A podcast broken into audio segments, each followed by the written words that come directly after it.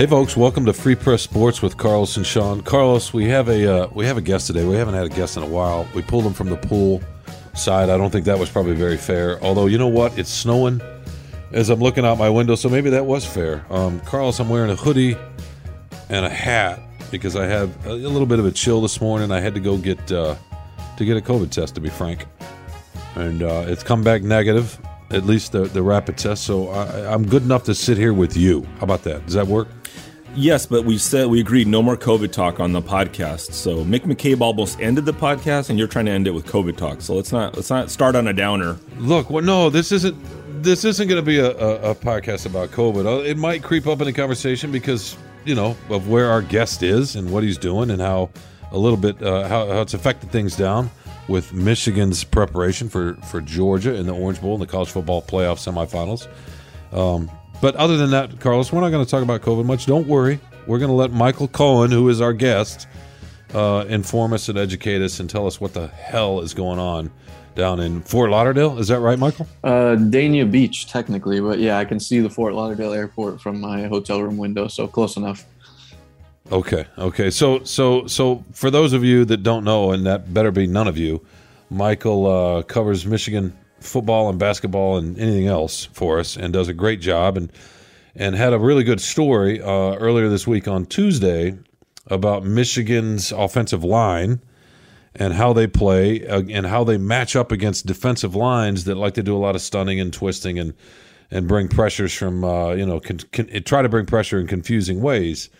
And um, it's funny, Michael, because as I was reading the story, I could hear you. I want to tell our listeners, I could hear you and our conversation in the press box in Nebraska, but in Lincoln back earlier in the fall when you were literally saying, "Look, Nebraska's doing this and this and this." Here you are, you know, six stories up in the sky, and you're pointing out what the offensive line's doing, and it was pretty damn prescient, if I may say so. And so it was nice to see you loop back to that, but. But just uh, tell us first. You can start with the offensive line. You don't have to. But just what, what do you think of this matchup now that we're finally a few days, uh, a couple of days away? Yeah, well, uh, first of all, thanks for having me, guys. I'm uh, happy to to join you and talk a little a little ball today. Um, yeah, the reason I started with a story about the offensive line is because I think I think it kind of is the story of this matchup. You know, Georgia has this defense that is, you know, considered by some to be historically good. They have as many as seven or eight NFL draft picks in their front seven alone, uh, meaning linebackers and defensive linemen and uh, you know it's a it's a team that is in the top ten in just about every statistical category that you want to be in. Um, and so to me, you know, for a, a, team like Michigan that has you know prided itself on winning in the trenches, and of course its offensive line was recognized with the Joe Moore Award as the top group in the country uh, last week. Uh, to go up against this vaunted defense, I think is kind of the story because if they can't win in the trenches, I don't really see a path to victory for them. And so the the crux of the story was that you know, if there's for all the things that Michigan's offensive line has done well this season, and it's basically everything, the only area where they've struggled is against teams that use stunts and twists, which means they take one defender at the line of scrimmage and they loop them around another defender so that they trade places. And the goal of trading places is that it makes it harder for the offensive linemen to pick up their blocks and pass things off because it's almost like zone defense in basketball. So when the guy has to go from one spot to the other, you have to pass them to the next defender. And when you're doing that, when 290 pound guys are sprinting at you, it's really difficult. So that's the only area that they struggled. And Nebraska and Indiana combined for 11 of the 28 quarterback hits that Michigan gave up this season, which means 39.3% of all hits they allowed came against the two teams that used stunts and twists frequently. And the reason I wrote about that is because Georgia does this all the time. And it's a little unusual because, for the most part, teams that choose to stunt and twist do it because they're trying to overcome physical limitations that they have at those positions. Either they're too small or they're too slow or they're not strong enough. And so you stunt and twist to try and offset some of those um, deficiencies that you may have. And so I, I, talked to a, six different coaches that coached against Georgia this year, and, and all of them pointed out how unusual it is that a team with that much individual talent would rely on stunts and twists because you're basically asking really, really, really good players to do things that make it even harder for the offensive line to pick up. And it's just unusual. And so that's going to be fascinating to me to see how this offensive line has improved or not improved the one area that has given them problems all season. Carlos, do you think we hired the right guy? Yeah, I would say that's that's a that's a beautiful dissertation on offensive line, defensive line, uh, trench. You know, and Michael, you know, Sean has no idea what winning in the trenches means, but he talks about it all the time. So I'm glad you're able to educate him and me a little bit on this. Um, so let me ask you this, and you know, I'm sure you're going to have a story about this, but to me the most exciting part is the flip of that of Aidan Hutchinson, possibly the number one overall draft pick, and obviously David Ojabo as well. But kind of the uh, the converse of how good, how, how, does Michigan's defensive line match up against Georgia's offensive line? So uh, that's a strength for Michigan, right?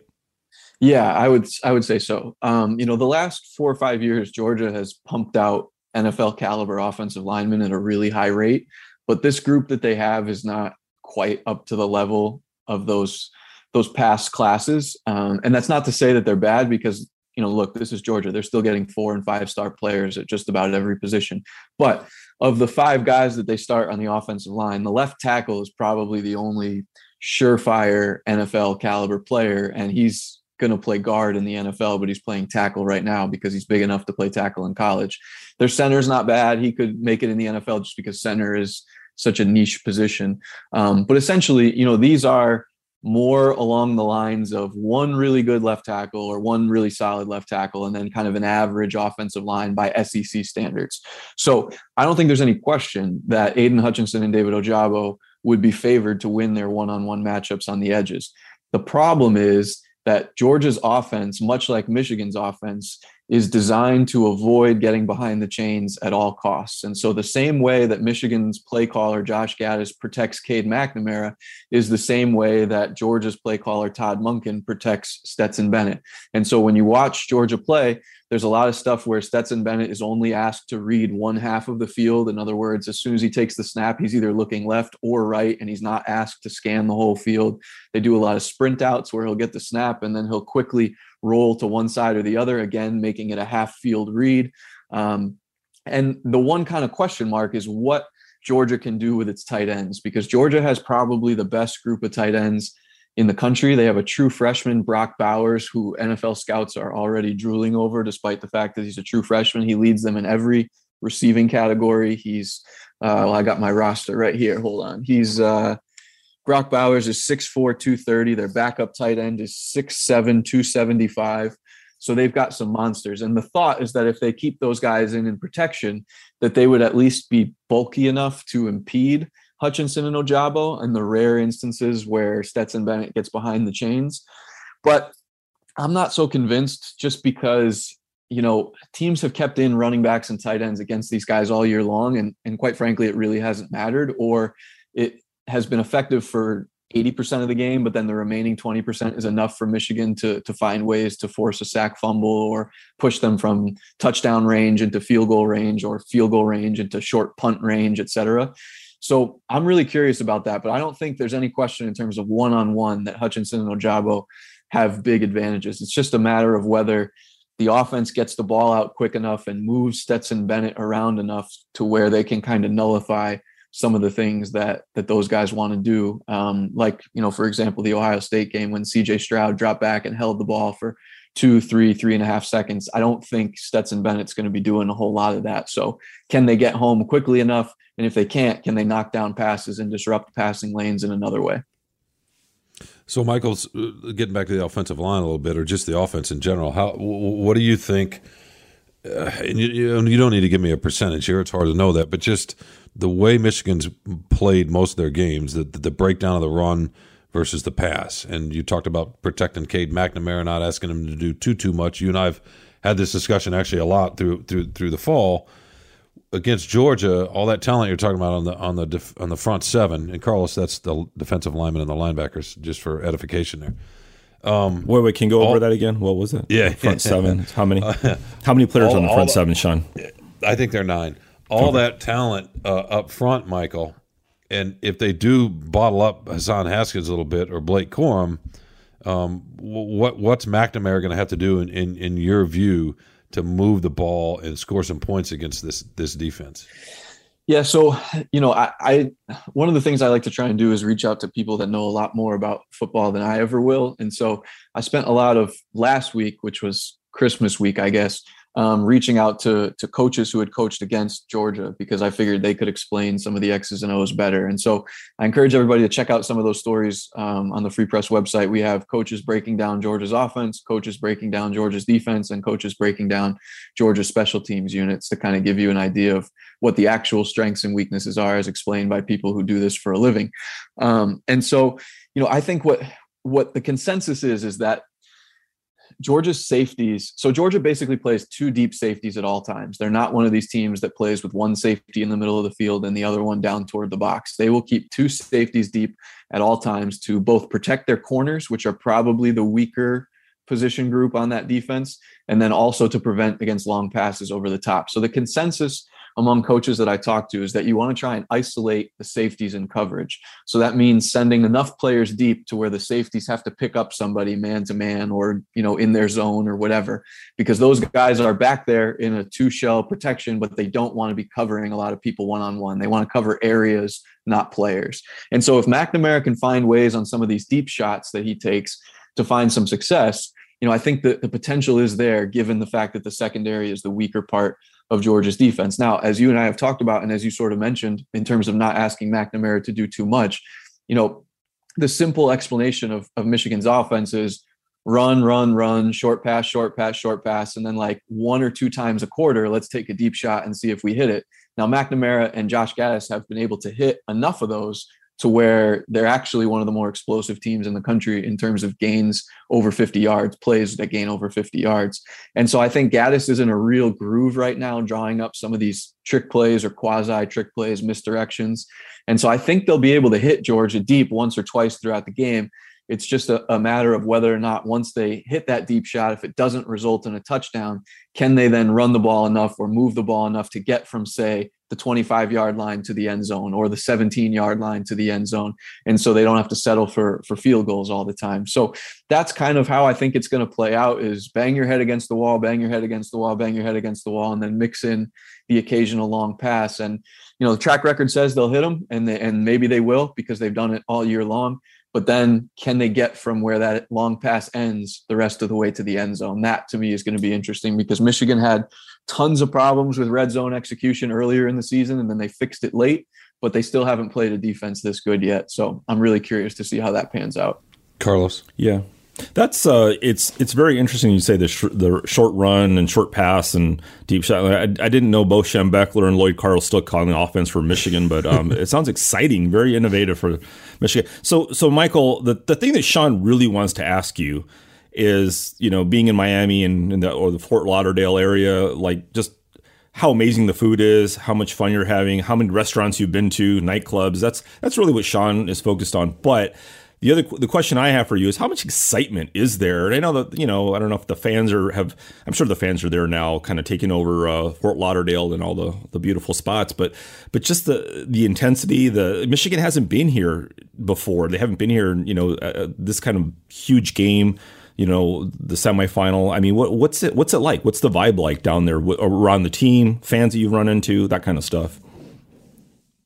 You know, I, I think it's it's kind of a an interesting sort of mood, I think, among the fan base, at least from what I've gathered, and, and maybe Michigan fans as a whole would disagree. But I think it's kind of like an unbelievable excitement that they're here, a really strong belief that their team is very good and that they deserve to be here, and all those types of things, which of course they do deserve to be here based on the way they've played. Um, but then I think there's kind of like this this unspoken trepidation about like, well, well, what happens if we kind of like get killed or like this doesn't go well or like we can't run the ball at all? Like, what happens? Um, and so you know, I, it could be that Big Ten SEC thing, you know, that has kind of been one of those college football playoff or BCS storylines going back the last 20 years, you know, SEC speed versus Big Ten speed, et cetera, et cetera.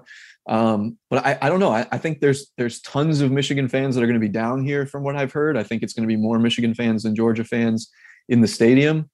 But I think there's this kind of undercurrent of nervousness about like we had this great season, but now we're playing this potentially historically good defense, and and what if it gets ugly and and you know that kind of thing. But I don't know. I I find it hard to believe that even if Michigan loses, that they get blown out. I just I think the defense is good enough to keep them in it for the most part, and I I really don't think Stetson Bennett is is going to to win a game by himself. You know, this is the one matchup for Michigan that I think worked out best at the quarterback position because, you know, I, I don't think there's any question that, you know, Alabama and Cincinnati are led by quarterbacks that people would say are better than McNamara.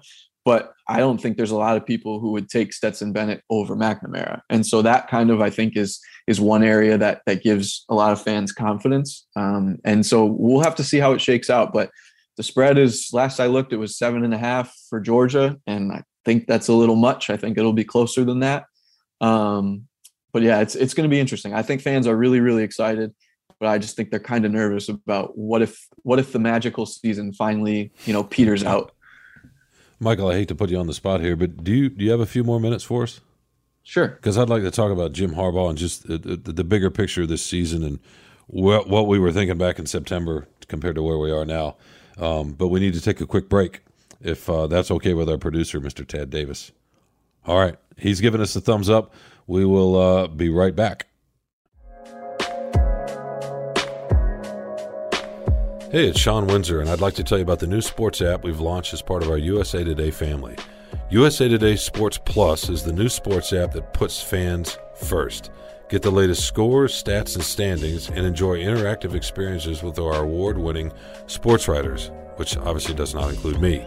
Download USA Today Sports Plus from the Apple or Google Play stores today. USA Today Sports Plus, fan harder.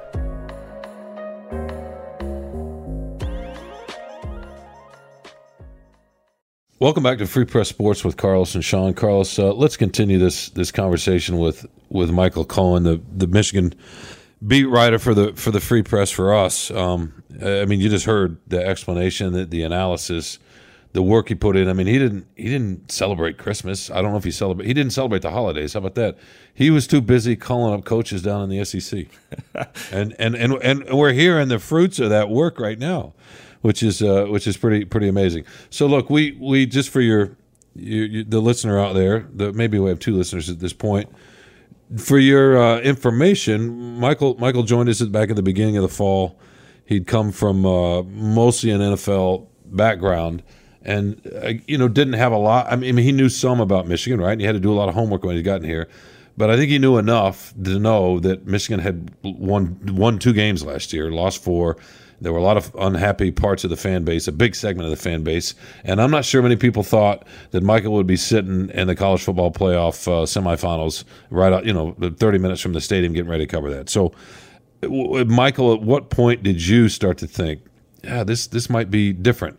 And I understand you haven't had the larger context of the last six, seven years of Jim Harbaugh's tenure. You know, it's an interesting question because I think through the first few weeks of the season, there were reasons to believe that Michigan was really good. But then when they lost to, to Michigan State in that, you know, kind of classic back and forth game, I I kind of thought maybe that would be where it fizzled out a little bit. That, you know, the Michigan team that, you know, had struggled to be a resilient bunch, struggled with some of the uh, the toughness aspects of the game that fans wanted to see more of. I thought maybe that that would be a, a point where they crumbled a little bit. You know, you lose a gut wrenching game to your rival, you're no longer undefeated, your rival passes you in the rankings, you know, this, that, and the other. But, you know, tremendous amount of credit to Harbaugh's staff and the players for not only bouncing back, but bouncing back the way they did by then, you know, absolutely pummeling Ohio State despite, you know, a 14 point margin on the scoreboard. That was not a 14 point game. And then, you know, just just completely eviscerating Iowa by the time the first quarter was over, that game was over. And so I guess to me, you know, where did I think that the turning point was? I'd probably say Penn State on the road at Penn State. I would say that was the one because Penn State played a really good game that day, but Mike Macdonald, you know, authored this beautiful game plan to contain Jahan Dotson and absolutely, you know, batter Sean Clifford. And it was just this, you know, this this kind of storybook ending where Josh Gattis calls a play that they've been working on for two or three years, but they'd never run it. And then it hits, he hits, uh, he hits McNamara hits Erick All on a crossing route and all turns up the field on a busted ankle and sprints into the end zone. And it just that to me was kind of like, okay, this is this is potentially going to be a, a pretty special season.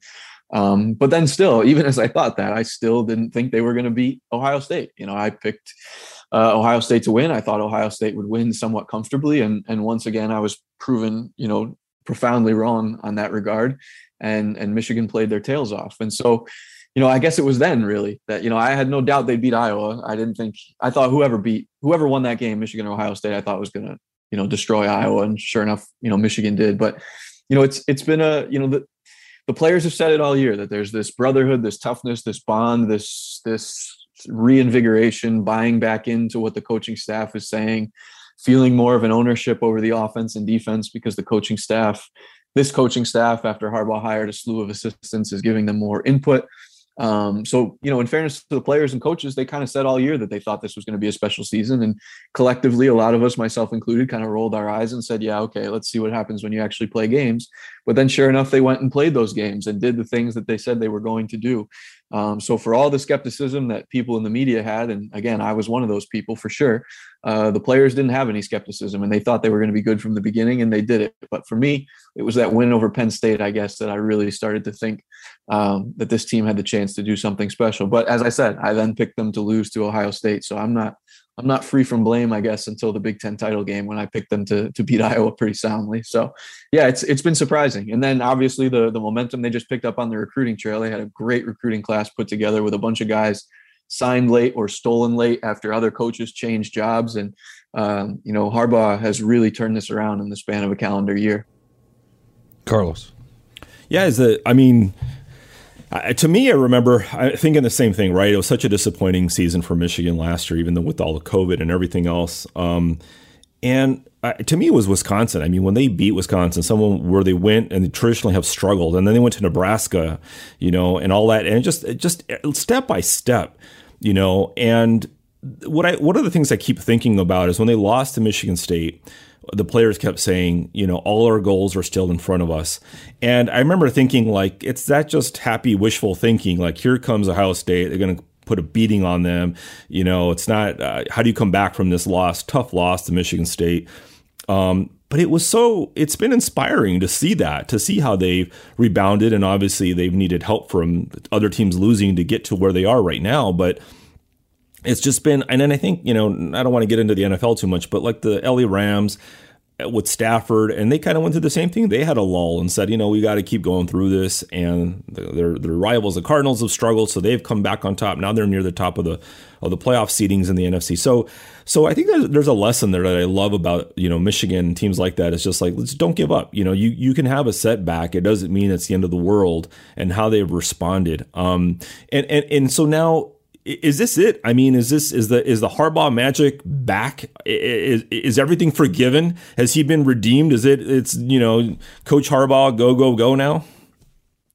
I mean, that's that's the million dollar question, right? And I think at a bare minimum, he's secured his his job for at least another two or three years because they're probably going to be decent again next year, if not very good next year, depending on what happens with the defense. But most of the pieces that they need on offense are probably going to be back.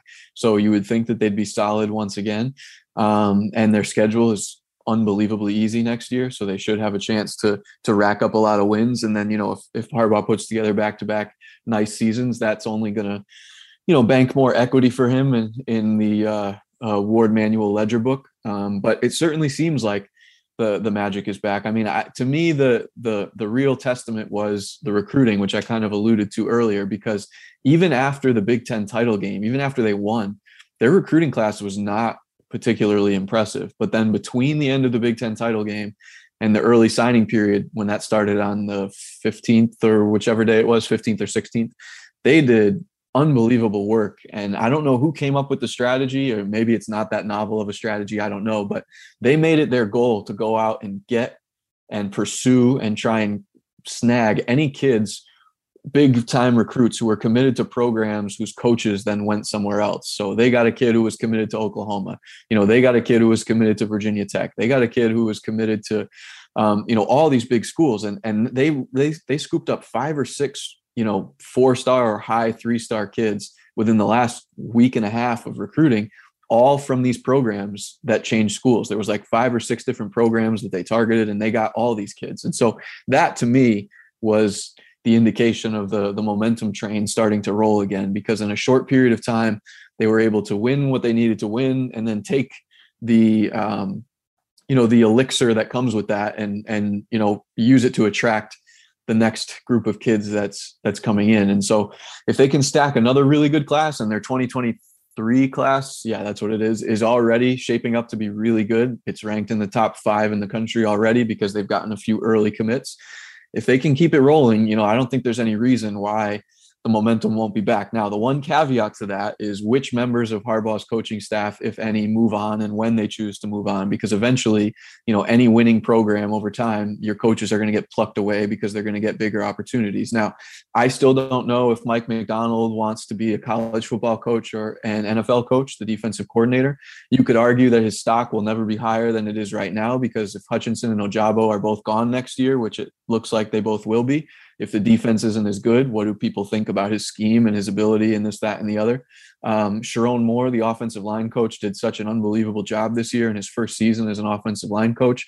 I wouldn't be surprised if at some point somebody takes a swing at him to become an offensive coordinator. But then again, Josh Gattis has you know been in the mix for head coaching jobs, and if he leaves, I could see Harbaugh promoting Sherrone Moore. So those are the two areas that I think will determine whether or not this momentum sticks around long term. Can the recruiting classes build one on top of the other? And can he retain enough of his key coaching staff members um, to keep some of the the cohesion or at least the the dynamic inside Schembechler Hall the same as it was this this season, which obviously was a, a terrific blend for them. By the way, I just want to say that's just a beautiful phrase, the momentum train. It's uh, I, I can see Sean being jealous that you used it because I'm sure he was thinking about using it. But John U. Bacon's probably going to use it for the title of his next book. So, uh, so thanks for that that contribution. Oh my God, no, I don't get jealous, man. I, I admire and respect. I root for people that are uh, well, just for people that are human beings. So I guess not you, Carlos, but uh, no, he's he's he's part of the freak, man. You got to be happy for other people when they come up with something pretty like that, right? Come on, man. Absolutely. All right. Absolutely. All right. And he, and he said elixir too. Elixir, Sean.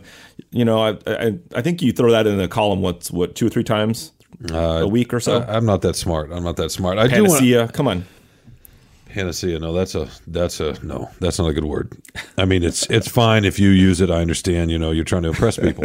Look, I want to, if it's okay with you, Carlos, I want to ask Michael one more thing before we let him go because he's got Please. more, more of this, uh, all that knowledge you're hearing. He's got to put it in, in story form, and uh, you know, keep the subscriptions rolling in for the free press so we can have jobs. That's, I mean, so we need to let it go here at some point.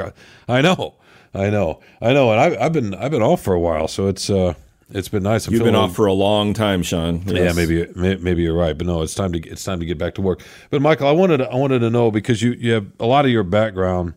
Um, look, we're going to put aside the fact that you were a college soccer coach because we don't want to get Carlos going, but a lot of your background in terms of writing and reporting, journalism, was in the NFL, and I'm curious for you if you could tell our uh, the folks here that read you you know what that transition was like to come in and cover uh, college football, a program like Michigan. What the what the move from the East Coast has been like to to Ann Arbor. Uh, uh, like I said, I think it's snowing outside. It's not where you are, obviously, but just how has it been for you personally and uh, being here and, and, and changing the scope of a little bit of your job? Yeah, it's been uh, it's been really interesting. I um you know I hadn't covered college football since about twenty 13, which was the year I graduated college, and in that subsequent fall, I covered Syracuse football, um, which was my alma mater. I worked for the local paper in Syracuse, and so I had forgotten kind of like how college football works, and you know, and what I mean by that is, you know, learning how and when to pay attention to recruiting and what trends matter, and and learning about you know the different high schools that are pipelines and regions that are pipelines and which members of the coaching staff are stronger recruiters than other and who who has ties to which regions and, and all that type of thing. And but honestly the biggest adjustment is just the the change in access. Now i know some of that is because of covid but you know coming from the nfl where you know locker rooms are open and at least in green bay where i was covering they were open monday wednesday thursday friday and after the game you know, within a couple of weeks of starting that job, uh, players, if they didn't know my name, they at least recognize my face. Because when you see somebody five or six days a week for a couple of weeks, you can at least start to remember, you know, oh, that's that guy, and so on. But you know, in in in this current climate and in college in general, there are no open locker rooms. Um, the only time I ever got to talk to Harbaugh or assistant coaches was when they were at a podium. So I've never been able to introduce myself to any of them formally. Same with the players, um, and so it's it's very unique. And so, you know, I, I, without having a lot of sourcing inside the program or anything, because obviously I'm new and, and also it's very difficult to build relationships with people when you never get to talk to them one on one. I've kind of relied on my contacts in the NFL. So people who have followed some of my stories this year might notice that like I, I, one of the things that I did in a few different articles was pick out something that Michigan was either doing really well or struggling with or working on or whatever and then reaching out to you know retired coaches or coaches who are unemployed looking for work or whatever and asking them to you know break down these scenarios or you know one i did was you know how do you improve red zone execution and so i had this big story about how michigan has struggled in the red zone what other coaches like to do in the red zone and the consensus was you know use the tight ends use the tight ends use the tight ends and then sure enough the next game uh, luke schoonmaker caught two touchdowns in the red zone which was the first touchdown reception by a tight end in the red zone this season. So again, that doesn't make me look smart because I didn't come up with that. But I talk to people who know football and understand and, and try and get across the ideas of ways to improve your execution. And so I try and channel those things into my stories because if I'm a reader, I would want to know like why is Michigan so bad in the red zone? And then all of a sudden people who are smarter than you know your average fan because they do this for a living can break it down and explain it. So that's kind of always been my approach to things. I learned pretty quickly in the NFL that if you go into a locker room with these guys that are pros and have reached the highest level and you try and act like you know about the game when you really don't and i've never played a down of football in my life my high school didn't even have a, a football team um, you know you'll be you'll be laughed out of there pretty quickly um, and so i was always going into the locker room and you know going up to guys i remember whether it was davante uh, davante adams or clay matthews and julius peppers I would go up to them and I would say, Hey, I saw this in the game. I don't understand it. Can you explain to me why you guys do this or what happens or what the point is of this? And they were always really receptive of that because, you know, this is what they do all day long, all year long, all decade long, their whole life. And they're happy sometimes to explain some of these things to people who are genuinely trying to learn. And, and so that's kind of how I approached it. And uh, again, that's why I reached out to all those coaches this week because I had a general idea of what Georgia was good and bad at, but certainly not to the level of guys who do it all the time. So that's kind of always been my my approach to it, and and that's I think an interesting way to cover college football at a time when you know access is pretty much limited to the podium. If you can find outside voices or different ways to to break down topics, I think it it bodes well, or at least potentially comes across as more interesting. And and that's kind of how I've set it up, and that's how I've tried to handle this bowl week, where every single thing is virtual. And even though I'm in the same region and same county as Harbaugh and his staff, I will not see them or speak to them in person all week long, which is a very weird thing. But that's the reality we live in right now. Carlos, any any final uh, thoughts there? Um, well, I just want to clarify that an NFL locker room, Shawn, is where you go during the week to interview players. Um, you can find them there at their locker room stalls. Um, but so, so Michael, you, you don't. Uh, there, there's two things. One, I think we have to. Tad's going to have to edit this because if too many people hear what's going on, Michael's not going to be with us very long here. Going to get poached by someone quickly. That is a uh, good. So gotta, that is a good point, man. Yeah, that's a good. Yeah, point. let's let's make them sound kind of dumb, Tad, if we can dumb it down. yeah. um, but the other thing is, uh, so you don't get to do all the little uh, the little go karting and the little excursions. They're not even doing that just to to see the players engage in something fun. So the teams have, I think, um, they both teams separately went out to dinner on a boat on Sunday night or Monday night, and and then they had a beach outing and a uh, some other thing. But anyway, not only were they off limits to the media, but they were made optional uh, for the teams. They didn't have to participate in them if they didn't want to because of any COVID concerns. Um, so no, uh, they even we were supposed to be able to watch 15 minutes of practice on Tuesday, excuse me, Monday and Tuesday, where we were going to stand like you know 100 yards away but you could at least say that you watched them practice for 15 minutes and then that was taken away. So uh, we have not seen hide nor hair of them all week and we won't have any idea of who's healthy who's here who's not here until they trot out onto the field on friday night for uh, for warm-up so it's it's been really strange and, and really bizarre but yeah i'm i'm here and uh, talking to everybody on zoom. So it's it's a it's a wild sort of wacky week. But as long as the game gets played in the end, I guess that's the ultimate goal. Well, at least, and you have the pool, right?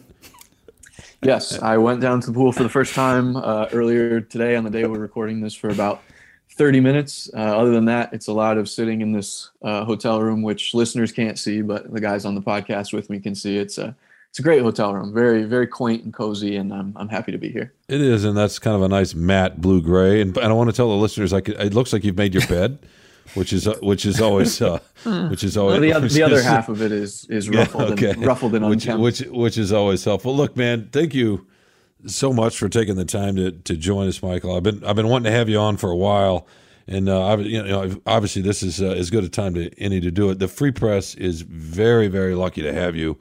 Uh, it's it's uh, really been fun working with you this fall. We got to give a quick shout out to Dave Birkett because you know without him, I'm not sure you get to us, right? I mean, he yeah he, he the, yeah Dave Dave set that up. Dave and I have been friends for a long time since I was covering the NFC North, and uh, when the position opened up, I think he reached out to me the day he heard about it and asked if I'd be interested, and I said sure. And then he uh, he kind of fast tracked me to our uh, faithful leader uh, Kirkland Crawford, and it kind of it kind of went from there. I know. I remember when I was in Florida and you were up north somewhere, and we were we were talking back in those days about all these possibilities. And man, if they they hey they come true. I uh, again, it's uh, it's great to have you here. I will see you tomorrow, which is Friday, right? in yes. podcast land. Okay. And uh, it'd be nice to get down there a little bit. I mean, Carlos probably is ready for me to leave the state anyway. He's been tapping his toe over there. But uh, in any case, man, thanks again for joining us. We will see you soon. You can catch uh, Michael's work at, at freep.com. You can follow him on Twitter. Uh, what's your what's your handle? Uh, at Michael underscore Cohen 13. Okay. Oh, so an underscore and a 13. Okay. There's too many good. Michael Cohens out there, one of which I'm sure most people are familiar with. No, I know, I know. Well, uh, listen, thanks for giving us the double segment today, for breaking down everything. You're not going to find better analysis about this football team anywhere else in this state. I promise you that. Uh, we're going to take one more break, and we will be right back to talk about Michigan State and maybe even a little bit of the Lions and their path to the Super Bowl, which Carlos uh, keeps harping about.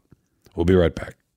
Hello. I'm Phil Friend, the host and producer of Spartan Speak, a podcast collaboration between the Detroit Free Press and Lansing State Journal focusing on Michigan State sports. Each week, I'm joined by the OGs of the MSU podcasting game, Freep beat writer Chris Solari, and LSJ sports columnist Graham Couch as we discuss and dissect the latest sports news coming out of East Lansing.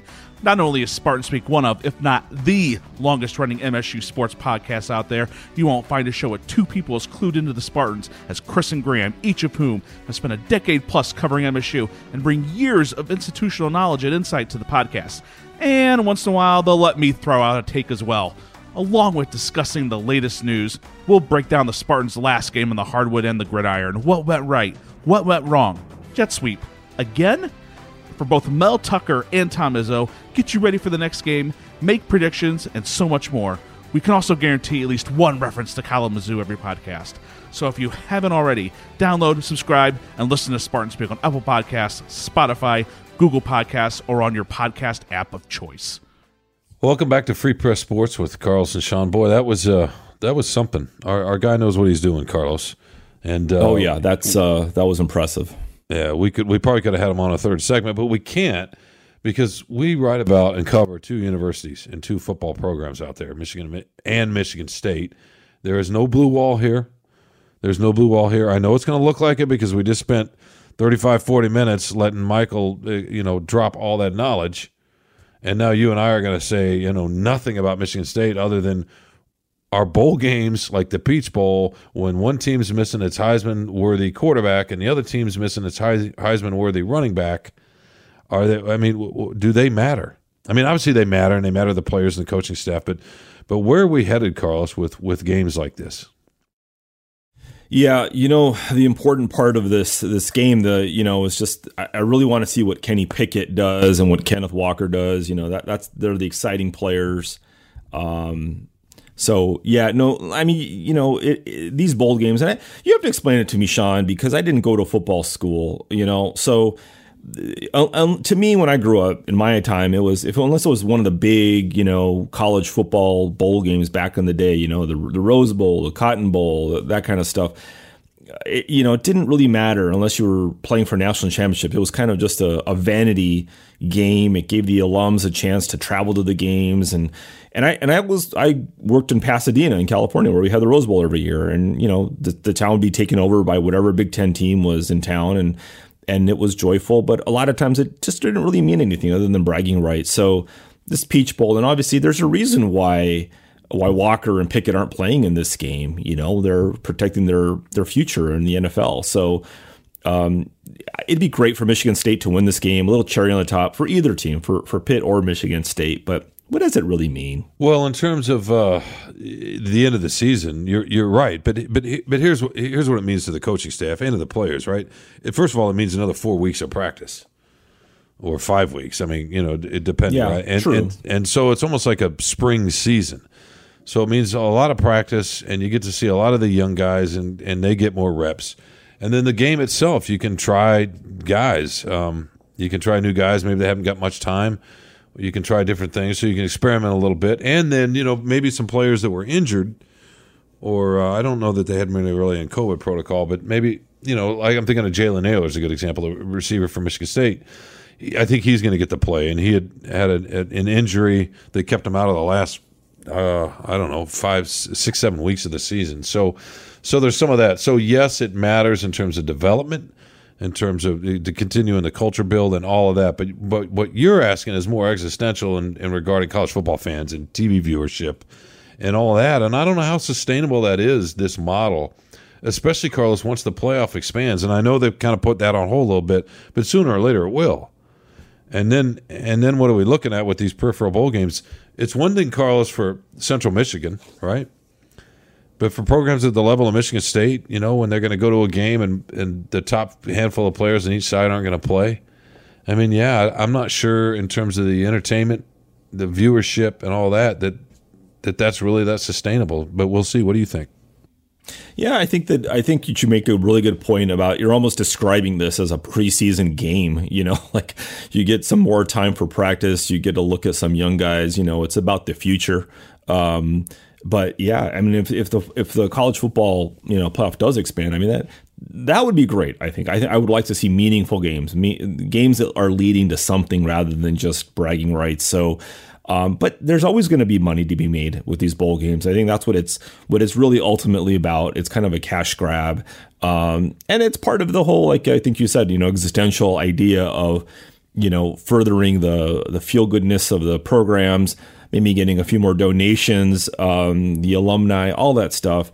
Um, so I guess I mean I, I I've never really had a big rooting or any rooting interest in any bowl game, um, but I just can't imagine just that why uh, you know the whatever uh, peachbowl.com or whatever it is you know the this chick-fil-a peach bowl like oh bragging rights wow we won that you know it's almost it's almost it almost works almost like a black mark against coaches because if coaches win a bowl game a, a second tier third tier bowl game nobody really cares but if they lose it then people throw their losing bowl record in against them you know only one in four in bowl games or whatever it might be so um, i don't really know what it adds up to other than just helping us watch some TV and kill some time during the holidays.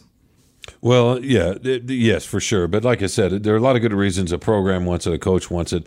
The other thing too, for Michigan State fans in, in, in this particular game, and I get it, Pitt doesn't have their quarterback, and, and, and Mr. Pitts and, and Kenneth Walker's not there, but that that might be kind of fun in a way. What's the because the Payton Thorne, the quarterback from Michigan State, is going to be back, and uh, most of the receivers are going to be back, I would assume.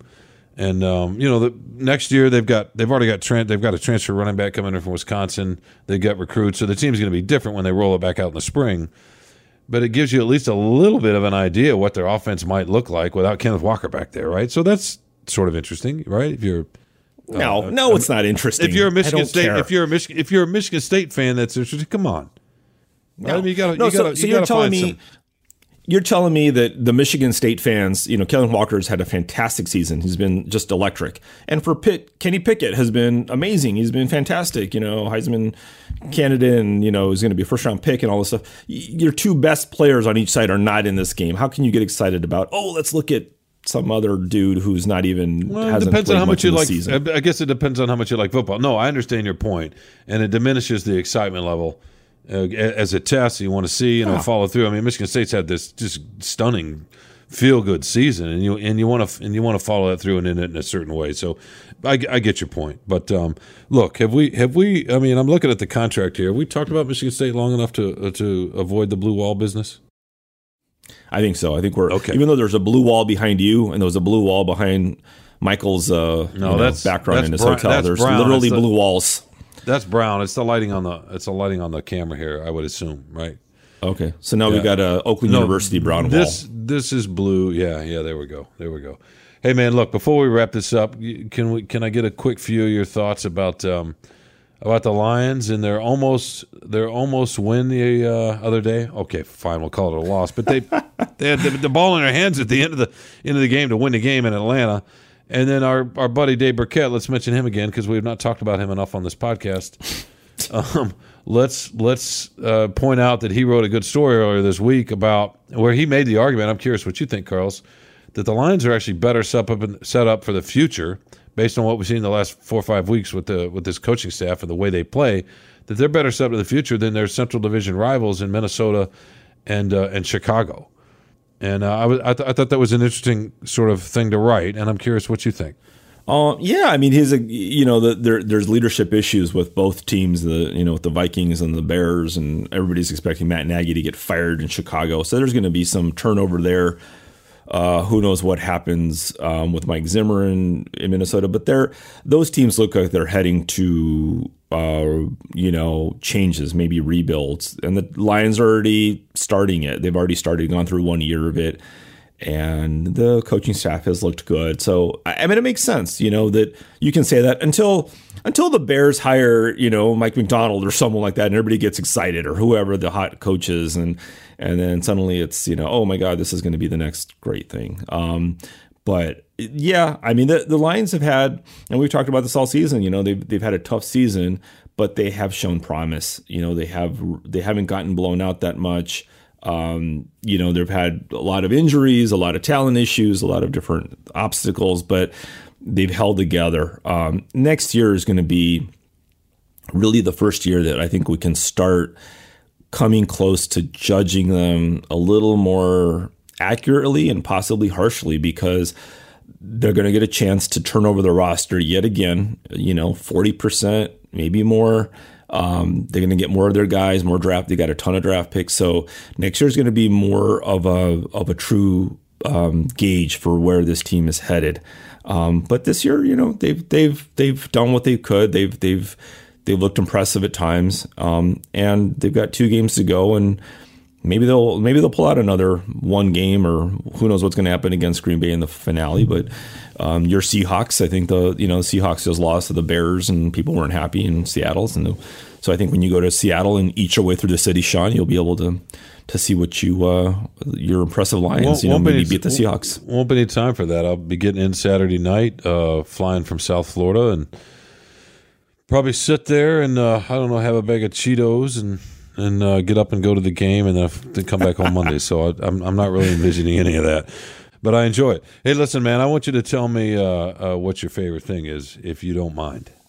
My favorite thing, um, we talked about it last week with Christmas, and and it was another kind of Christmas thing where you know, you know, Shawn, as we get older, um, you know, I'm, I'm approaching middle age. You're you're in your mid 60s, so we both kind of know what we're talking about. Um, you, you lose that kind of magic, that thing for Christmas gifts and getting excited about the toys used to you get, do. or you do. You know, I'm sure I'm sure Tad gets excited about his uh, his iPod or his new headphones or whatever. He's still he's still his, in his his Connect Four that age, his Connect Four, yeah. his Atari, all that stuff, and uh, you know, so so I wasn't expecting anything this year. You know, my wife and I didn't really talk about presents too much, and she likes to surprise me. She says it's hard to, you know, shop for me.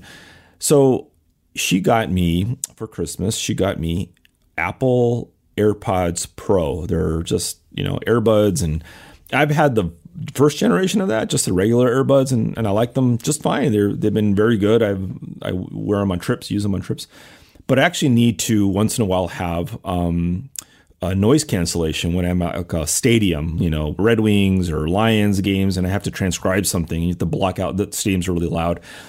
So I had been mentioning that to her. So she decided, you know, I had no idea that she was getting this um, for me.